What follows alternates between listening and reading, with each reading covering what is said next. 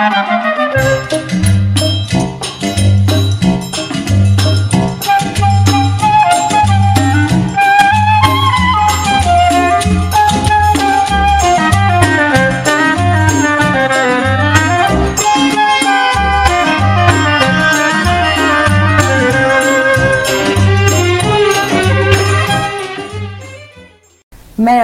Feminist Güzergahı'nın dördüncü bölümüne hoş geldiniz. Bugün feminist aktivist Şayka ile birlikte kadınların maruz bırakıldığı erkek şiddeti ve feminist mücadele hakkında konuşacağız. Şayka hoş geldin. Hoş bulduk, merhaba. İlk soruyla başlayalım istersen. Geçtiğimiz aylarda erkek şiddeti çetelesi açıklandı. Erkekler 324 günde 302 kadını öldürdü ve 532 kadına şiddet uyguladı. Çeteleye göre erkek şiddetinin en çok yaşandığı yerler evler aslında.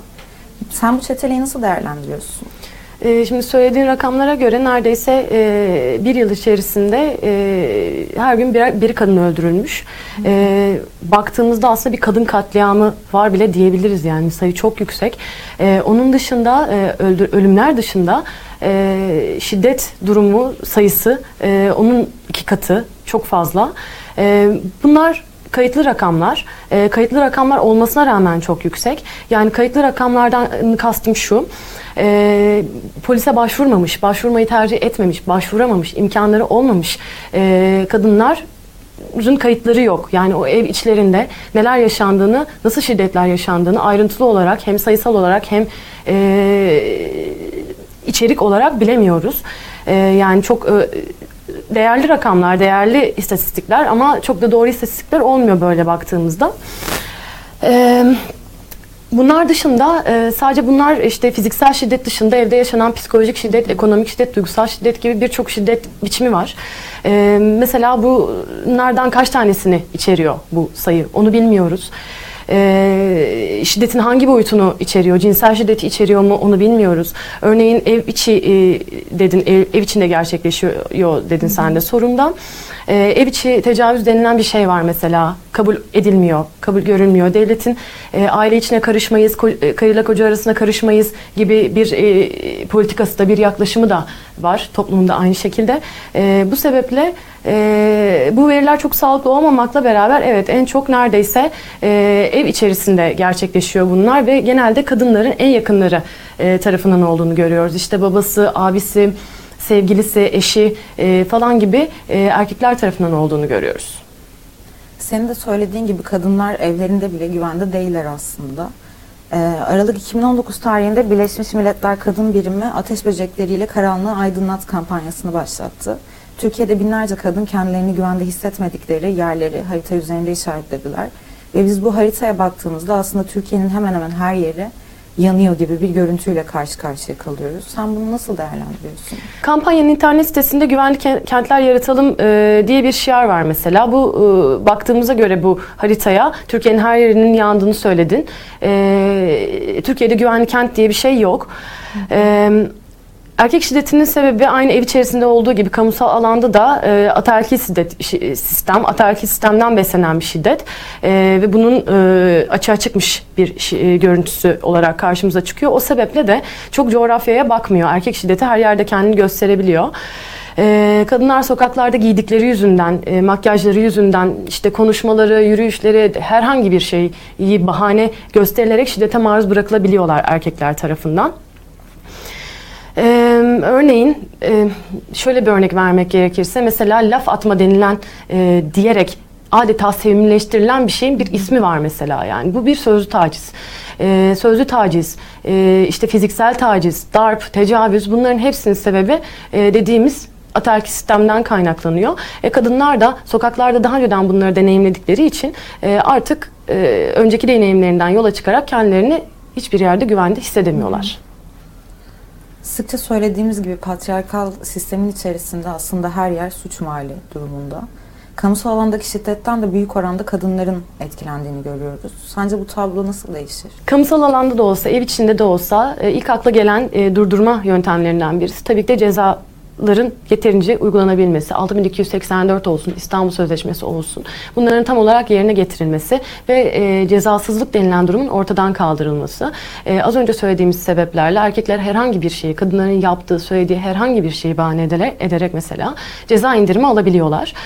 E, bunun önüne geçilmesi gerekiyor. Ee, aynı zamanda sokaklarda e, herhangi bir şi- şiddet durumunda kadınlar şikayette bulunacaksa eğer e, işte kolluk güçleri veya nereye e, şikayetlerini götürüyorlarsa bu e, mecraların işlerini iyi yapması gerekiyor. Biz biliyoruz ki etrafımızda şöyle örnekler var. İşte baktı ne olacak? İşte onu yaptı ne olacak? Bunu yaptı ne olacak diye kadınların şiddet e, şikayetleri görmezden gel- geliniyor. E, bunların ortadan kalkması gerekiyor. E, kadın yasalar dışında tabii ki yani bu, bunlar uygulandığında e, erkek şiddeti son bulacak demiyoruz tabii ki de. E, ama çok büyük bir e, etken olduğunu, yasa uygulanmasını, erkek şiddetin durdurmada çok büyük bir etken olduğunu da göz ardı edemeyiz. E, sokaklar daha güvence e, güvenlileştirilmeli. E, kadınların so- yani kadınları e, geceleri sokakta e, kendi başlarına dolaşmamaları salık verilmemeli. Pembe otobüsler yapılmamalı mesela. Onun yerine erkek şiddeti, kamusal alandaki erkek şiddeti de e, durdurulmalı. Ee, senin de bahsettiğin gibi 6284 sayılı kanun ve İstanbul Sözleşmesi gibi feminist mücadelenin getirdiği kazanımlarımız var aslında.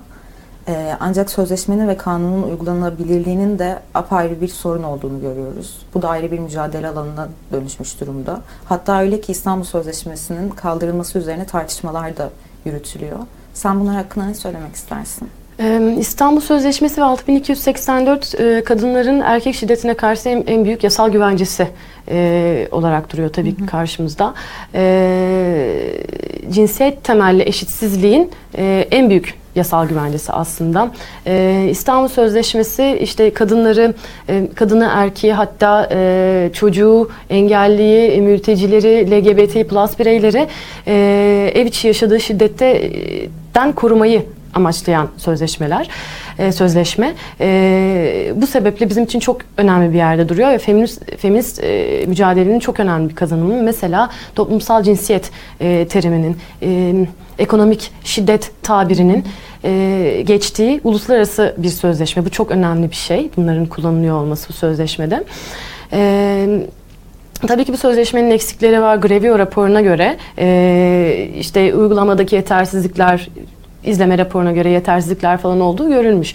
E, ama geliştirilmeye ve düzeltilmeye, e, daha da iyileştirilmeye çok açık e, şeyler bunlar. Devlet bunları üzerine durması gerekirken, bunu iyileştirmeye e, gerekirken e, onun yerine işte toplumsal yapımıza ters, işte aileyi e, yıkmaya çalışan, e, aile değerlerimize ters düşen, e, işte İstanbul Sözleşmesi imzalanalı aile şiddet arttı falan gibi böyle farazi söylemlerle e, bu yasayı, şey sözleşmeyi e, kaldırmaya uğraşıyor.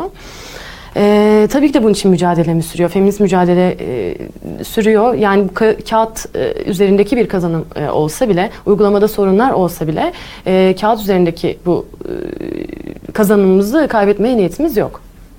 Senin de söylediğin gibi sözleşmenin birçok maddesi aslında her geçtiğimiz gün devlet tarafından ihlal ediliyor. Ee, kadınların maruz bırakıldığı erkek şiddetini engellemek için feminist mücadelenin talepleri neler peki? Erkek şiddeti cinayete gitmeden nasıl önlenebilir?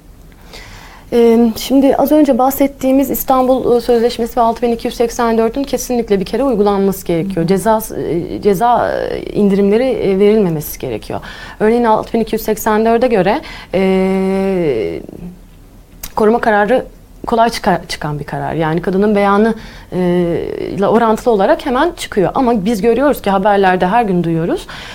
E, koruma kararı altında kadınlar cinayet maruz kalıyor ve öldürülüyorlar yani. Bu koruma kararı altındayken bir kadın öldürülüyor. Ee, demek ki oradan sonra başlıyor bir uygulamadaki sıkıntı gibi okuyabiliriz bunu. Örneğin görüyoruz ki bir kadın bir adamdan defalarca kez şikayetçi olmuş. Defalarca koruma kararı çıkmış. Fakat e, fail hala dışarıda istediği gibi e, gezebiliyor veya sadece işte 2-3 gün e, çok kısa bir za- zamanlı gözaltına alınıyor, tekrar bırakılıyor. E, ve o yani fail tekrar kadını bulup istediğini yapabilecek hakkı da kendinde görüyor. Yani devlet neredeyse diyor ki tamam istediğini yapabilirsin. Senin cezan yok. Yaptığın şeyin cezai bir karşılığı yok diyor neredeyse. Bunu yaparak. Ee, bir kere bunun uygulanması gerekiyor. Hmm, Ceza indirim verilmemesi gerekiyor dedik. Yani cezaların e, erkekleri caydırıcı niteliğe bürünmesi gerekiyor. Yani e, erkekler e, şu kadar yıl yatarım, yaparım, yatarım, çıkarım nasıl olsa diyememesi gerekiyor. Bunun bu kadar kolay olmaması gerekiyor. Ee, onun dışında sığınaklar e, Türkiye'de e, 140 yanlış hatırlamıyorsam 144 tane kadın sığınma evi var. Ee, yani içinde bulunduğumuz şiddet ortamını ve erkek şiddetini düşündüğümüzde gerçekten çok yetersiz bir sayı. Ee, şartlarını konuştuğumuzda daha başka parametreler işin içine giriyor. Ee, sığınaklar açılmalı, sığınaklara e, ulaşım yani şiddet gören kadınların ulaşımı kolaylaştırılmalı, şartları iyileştirilmeli. Ee, şiddet önleme merkezleri genişletilmeli, açılmalı daha çok. Ee, buralara ulaşım, kadınların başvurması kolayla, kolaylaşmalı. Ee, yaklaşımlar profesyonelleşmeli vesaire.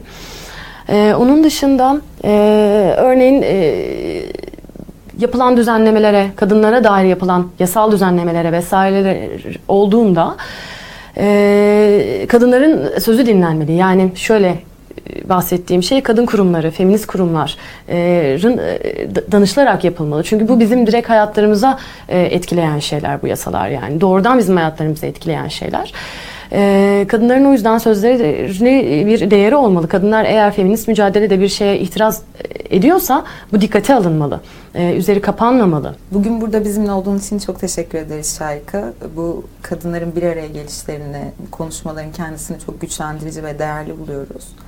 Ee, erkek şiddeti nasıl sistematik bir şekilde sürekli olarak devam ediyor ve kendini yeniden üretiyorsa aslında karşısında da kadın mücadelesi bir o kadar güçlü bir şekilde yükseliyor. Ve en çok da bu bir araya gelişlerimizde bunu net olarak hissedebiliyoruz belki de. Ben teşekkür ederim beni davet ettiğiniz için. Bu bölümümüzün sonuna geldik. Bizi podcast platformlarından da dinleyebilirsiniz. Bir sonraki bölümde görüşmek üzere.